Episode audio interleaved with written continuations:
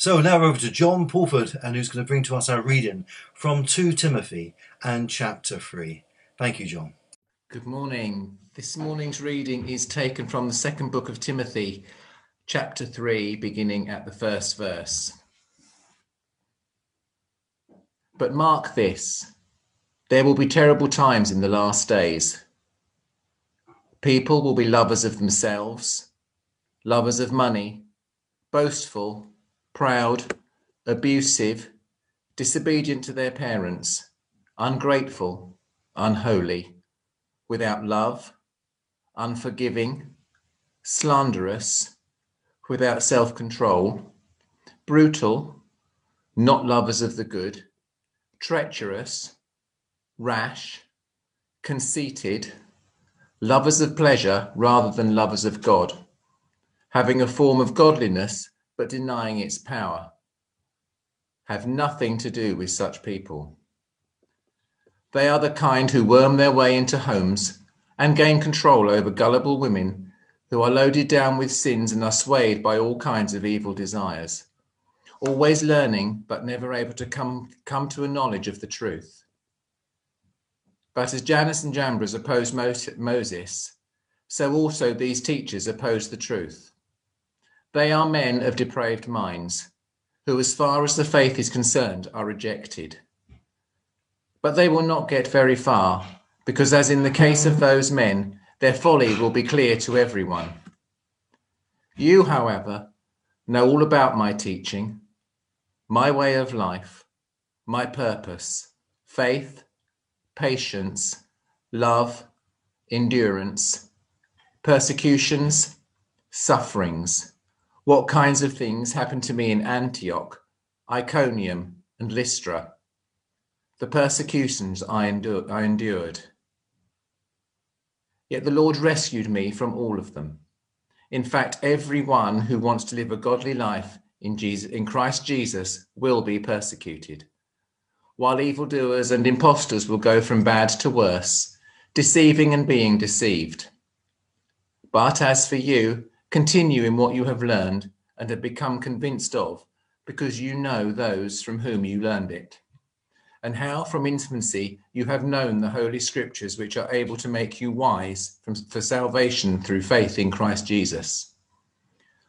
All Scripture is God breathed and is useful for teaching, rebuking, correcting, and training in righteousness, so that the servant of God may be thoroughly equipped for every good work. Amen. Amen. And thank you, John, for reading that scripture and bringing that scripture to us. What is truth? This was a famous quotation, a famous question that Pontius Pilate, the Roman procurator, governor of uh, Judea, threw back at Jesus during the trial of Jesus just before his crucifixion. What is truth? And Pilate is suggesting that truth doesn't actually exist, that we make up our own truth. It's a cynical and jaundiced view. And the tragedy is, it's extremely popular today. Indeed, the world has recently been shaken by events in America and the storming of the Capitol building in Washington, a country that's whenever it's confronted by a truth that it finds uncomfortable shouts it down with the statement of fake news. Fake news. And so people have become so polarized in the United States because they simply accuse the other of being fake and not being true whenever they say something that's contrary to what they believe, believe or fail to confirm their own prejudices. The loss of reason, the loss of discernment, the loss of truth. What is truth? And this is a great challenge for us in 2021 because people no longer believe in actual truth. They believe that truth can be found inside yourself, that you and I can have our own truth, our own normative morality that determines the things that happen around you. People speak about finding themselves, and life coaches encourage us to be themselves, to look inside and to discover truth and to discover the real you. But let me be total and brutally honest at the start of this message about truth and discovering truth. But you don't find truth inside yourself. Truth is not in something that's buried inside the human psyche. This is utter nonsense. It's totally false. It is not true. It's also very damaging, and I believe very strongly is partly responsible for the number of young people in our country and around the Western Western Europe that currently are suffering um, uh, mental health issues because we have taught them and mistaught them. The truth is found in there, and it's not. Truth is not found inside ourselves it's found outside ourselves. And this is not a new thing. Since the 60s, people have been dropping out of society, going on pilgrimages or going away to find themselves, going to the East and trying uh, meditation, other ways of finding who they really are. They talk about going away on, on this voyage of discovery to find themselves. They speak of peeling off this skin or that skin that's been imposed upon them by their parents, by their upbringing, by their schooling, by their society, by their culture, peeling off these skins and these impositions upon who they really are to discover just in fact who and what they are. The problem is, is that what after peeling all the skins off, you discover this. You discover that you're an onion. An onion because an onion is made up of the sum total of its skins. Its skins make who it is. All those skins are part of what comprises the onion. The skins are the sum total of what an onion is. People, the first thing we need to know today is this. Truth isn't found inside us. Truth is found outside of us. Truth is real. And for truth to be truth, it's immutable. It doesn't change. The idea that truth can be changing it for every generation, or even worse, as we believe now, for every individual, is an absolute nonsense. That's not truth. How can one person's truth contradict another person's truth? Surely, if it's truth, one of them has got to be wrong. Or both of them are wrong. Both of them don't understand what truth is. What is truth? Martin Luther had an interesting way of describing the human condition. He spoke of the human condition as having the heart curved in on itself. The heart curved in on itself. That the inner person was bent and distorted into itself. It was naturally selfish, naturally self focused, naturally self consuming. It's fascinating that um, the Bible he speaks about this, and this is exactly what the Bible speaks about. Jeremiah 17 verse 9 says this: "The heart is deceitful, is deceitful above all things, and desperately corrupt. Who can understand it?" So if you are trying to find truth by going into your heart, you are just going into the heart of confusion the heart of deception, and it's going to confuse and deceive you even more, and you're going to end up with mental illness. You're going to end up not with truth, but profound untruth that's going to rob you of your peace and your sense of mental and physical well being. Today we are beginning a new series to take us into the new year, and it's a series of five declarations Five ancient declarations that go back to the 15th century, particularly beginning in 1517. They are the slogans or the declarations of the reformers, the Reformation. And they're called the five solas, and that's Latin for, for, for principles of one. And the first principle we're going to look at today, the first sola, is this it is sola scriptura. Sola scriptura, which means the Bible alone, Scripture alone. And this all began when Martin Luther, the famous German priest, he went into Wittenberg and he nailed 95 points, 95 theses against the door of Wittenberg, um, church, and this and that this was the public space, the public forum. And if you wanted to make an announcement or leave a, a notice, that's where you put it. And he had 95 changes he wanted to make to the way that the Roman Catholic Church were conducting themselves on certain theological issues. And his 95 theses were nailed to the door and left there for all to see. This began what became the Reformation. And Protestants all across Europe began to protest. They began to protest about the abuses that were occurring within the Catholic Church. Corruption at the highest echelons, immorality, teachings that were contrary to the teachings of Holy Scripture. A sense that the, that the Catholic Church had lost its way. And Martin Luther never intended to leave the Catholic Church. He wanted to reform it, he wanted to improve it and to bless it. But unfortunately, he was excommunicated by the Pope. And as a consequence, he couldn't continue as a Catholic priest. And so the dice was rolled, and the Reformation as we know it began. Sola Scriptura, this great banner of the Reformation, is saying by Scripture alone. It's a call to make the Bible, the Holy Scriptures, the supreme authority in our lives. You see, the Roman Church has, even to this day, three sources of authority. It has Holy Scripture, but on a par with Holy Scripture, there's also the Holy Father, the Pope. And then there's the Holy Church Councils, who begin and introduce church tradition. And these three pillars of Scripture, Pope, and tradition are the authority, and they sit on a parallel, each one in, informing the other. But the reformers don't believe this. I don't believe this as a Christian. I don't believe that a man can speak infallibly. And that was a problem, you see, because whenever the Pope spoke from the Vatican, whenever he spoke from his ex cathedra, from his holy throne, he spoke infallibly. What he said could not be contradicted because it was seen that he spoke from God. And so his words could never be rescinded.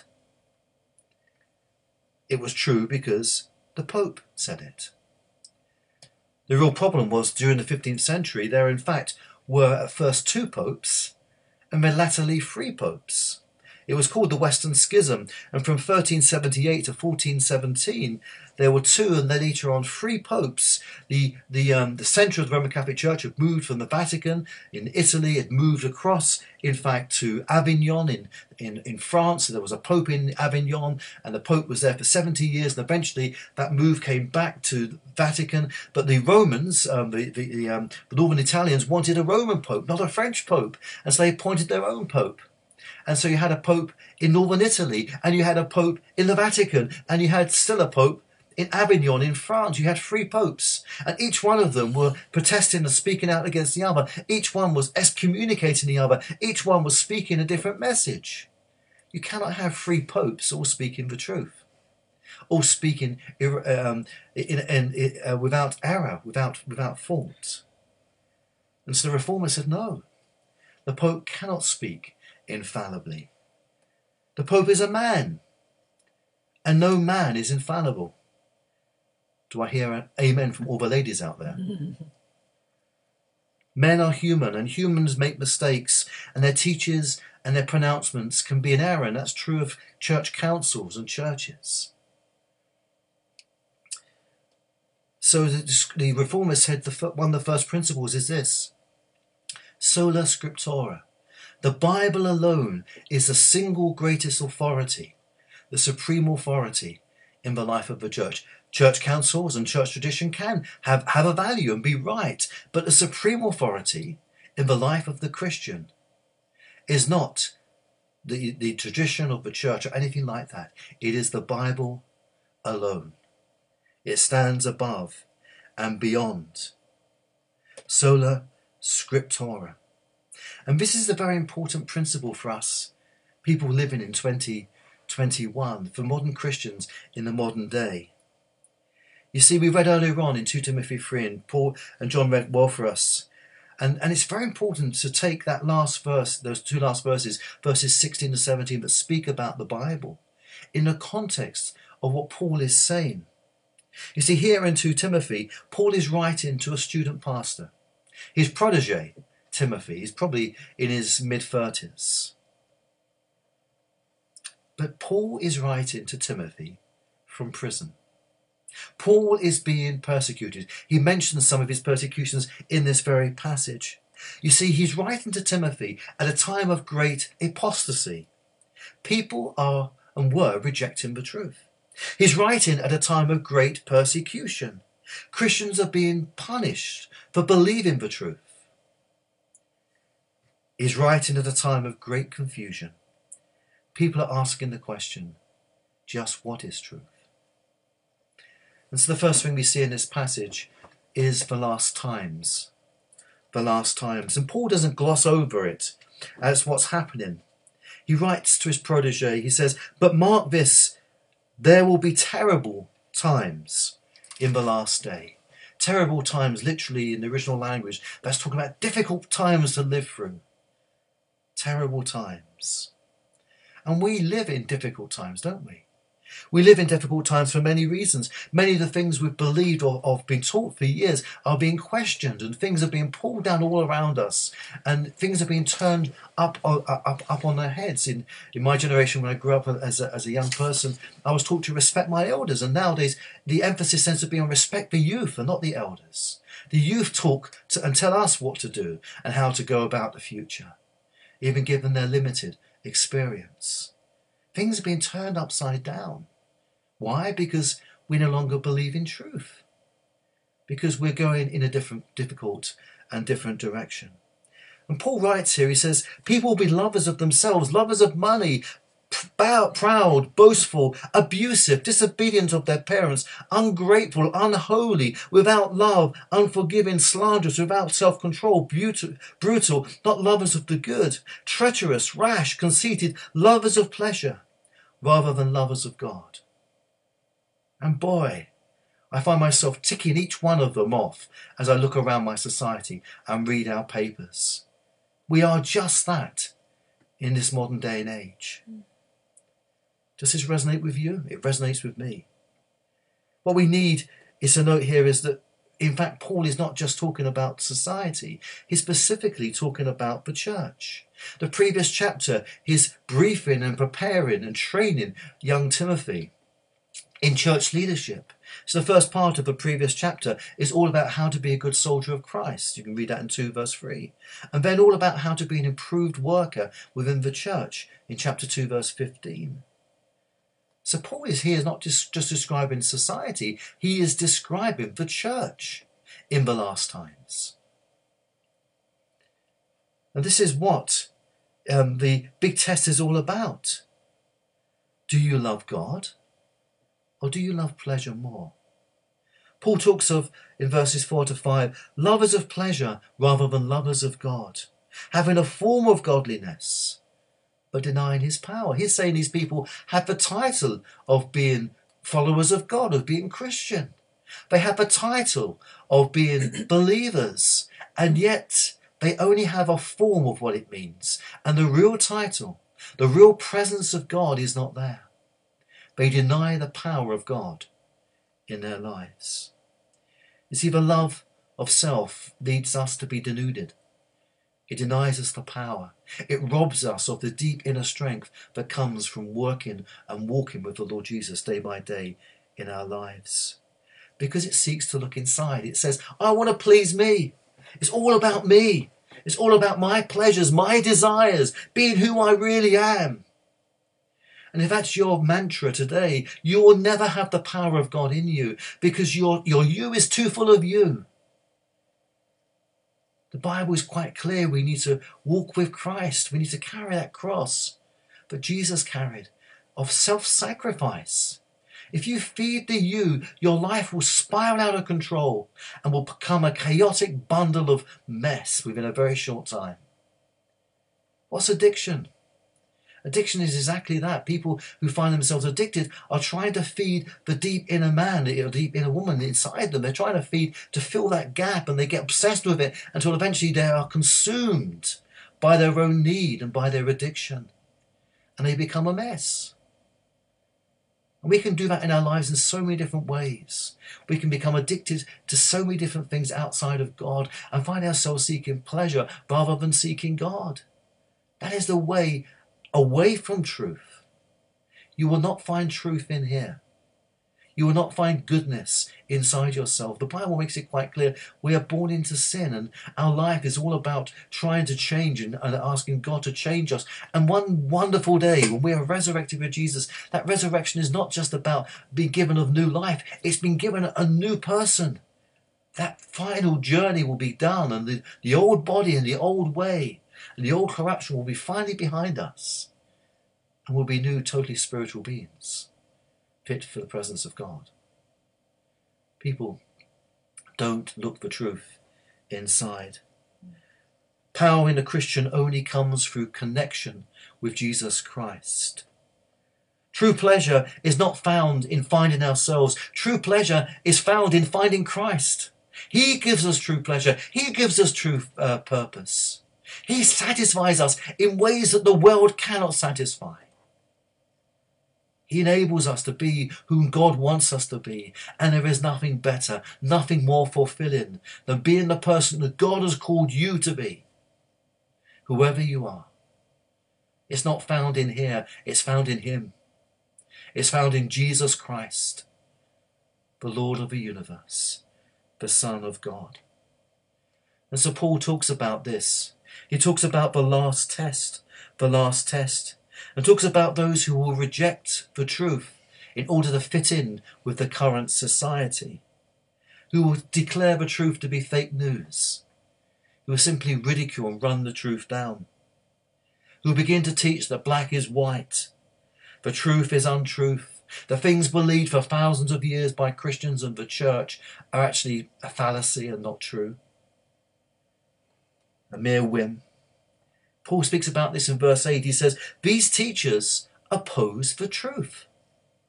They are men of depraved minds who, as far as the faith is concerned, are rejected.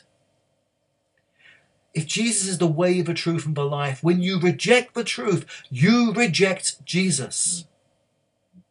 And that, people, is the unforgivable sin. Because he is the way of forgiveness. When you reject forgiveness itself, the way of the truth and the life, there is no way come back, back from that.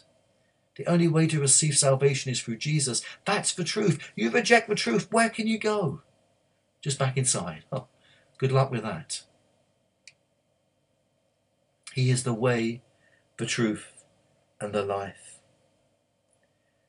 you know, they can often be quite clever. And we've got theologians and Christian ministers who were once respected in the church in this country who are now going down very strange and very dangerous paths, denying formal truths and trying to fit and bend our, the teaching of the church into the beliefs of our society.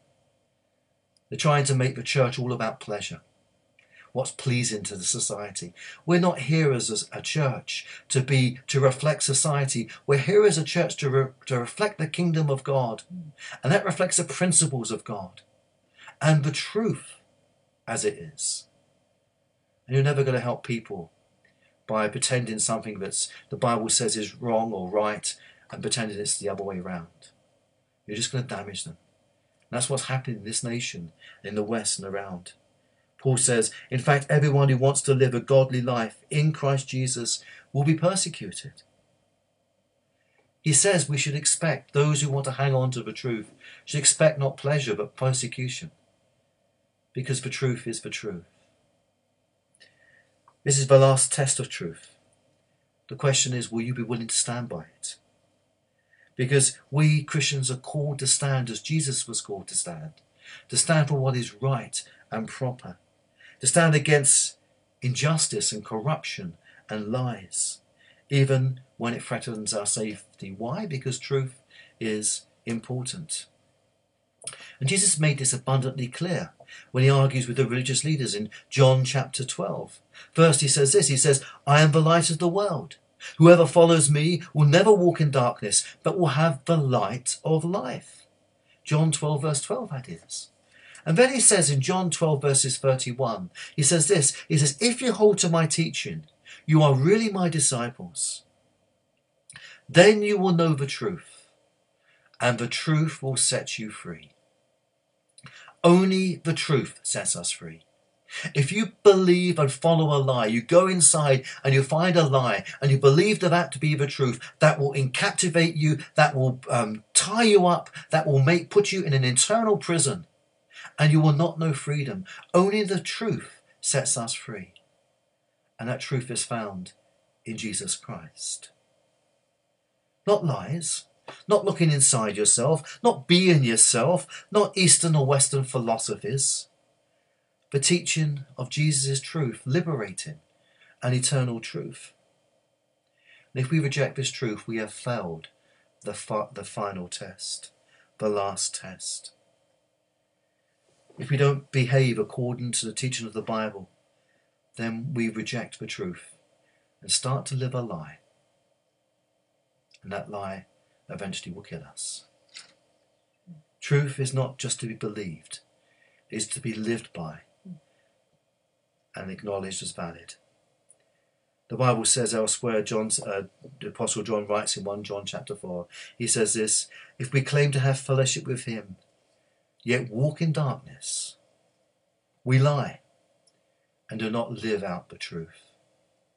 Truth is not simply something we declare and proclaim, it is something we demonstrate, something we live, something that impacts on the way we conduct ourselves. This is why Jesus says, I am the light.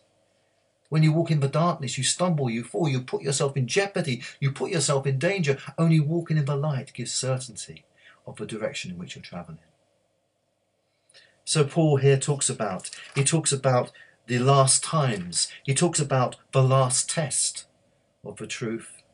And when he talks about the last truth, the last and supreme truth for us as Christians has always been the Bible, the Holy Scriptures. And that's what the cry, this cry of the reformers, is all about. Sola Scriptura, the Bible alone, Scripture alone.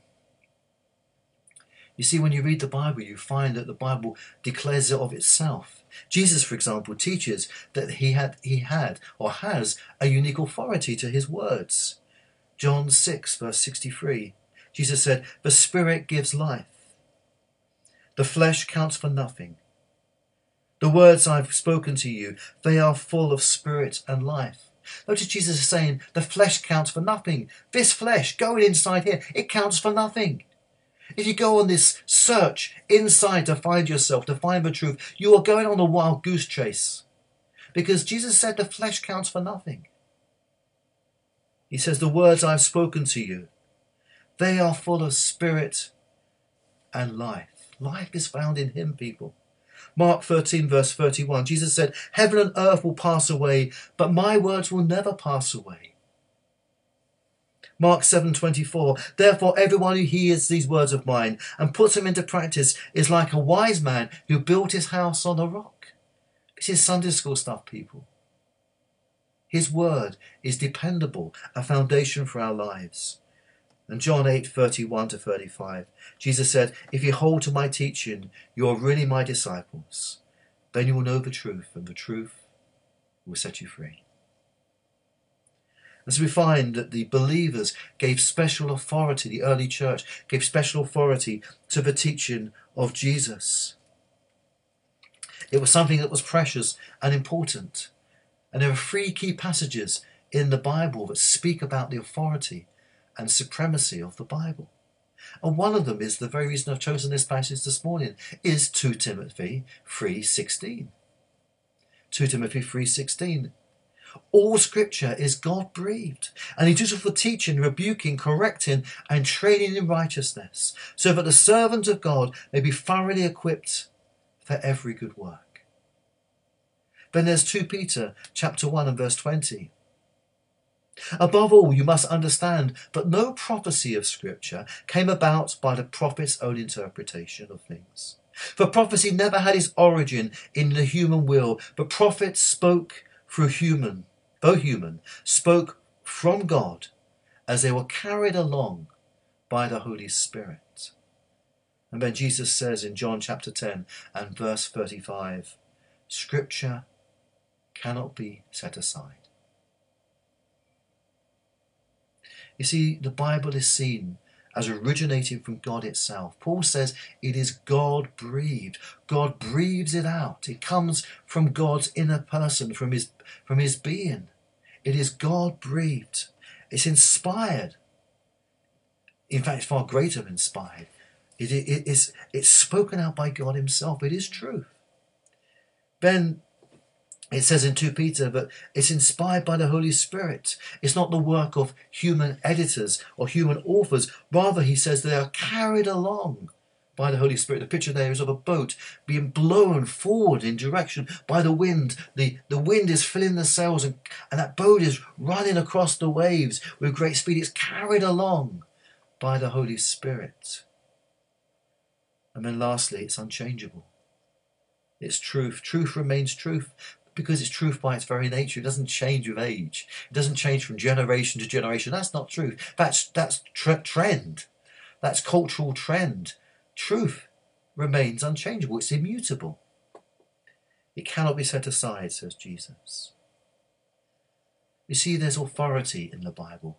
We have a book, this wonderful book here, the Bible, that has authority for our lives, that has truth for our lives. And it's important to note here that here um, Paul says all scripture is God breathed. Not some scripture, not some verses or some chapters, or some styles like the prophets over the Psalms or, and the poetical, or, or, the, or the narrative over the historical. He says all scripture is God breathed. All scripture is inspired by God and therefore is truth for us to live by day by day. Furthermore, Paul says in verse 17, and it's useful for teaching, for rebuking, for correcting, for training in righteousness. That is right living or correct living. So if you want teaching on life, go to your Bible.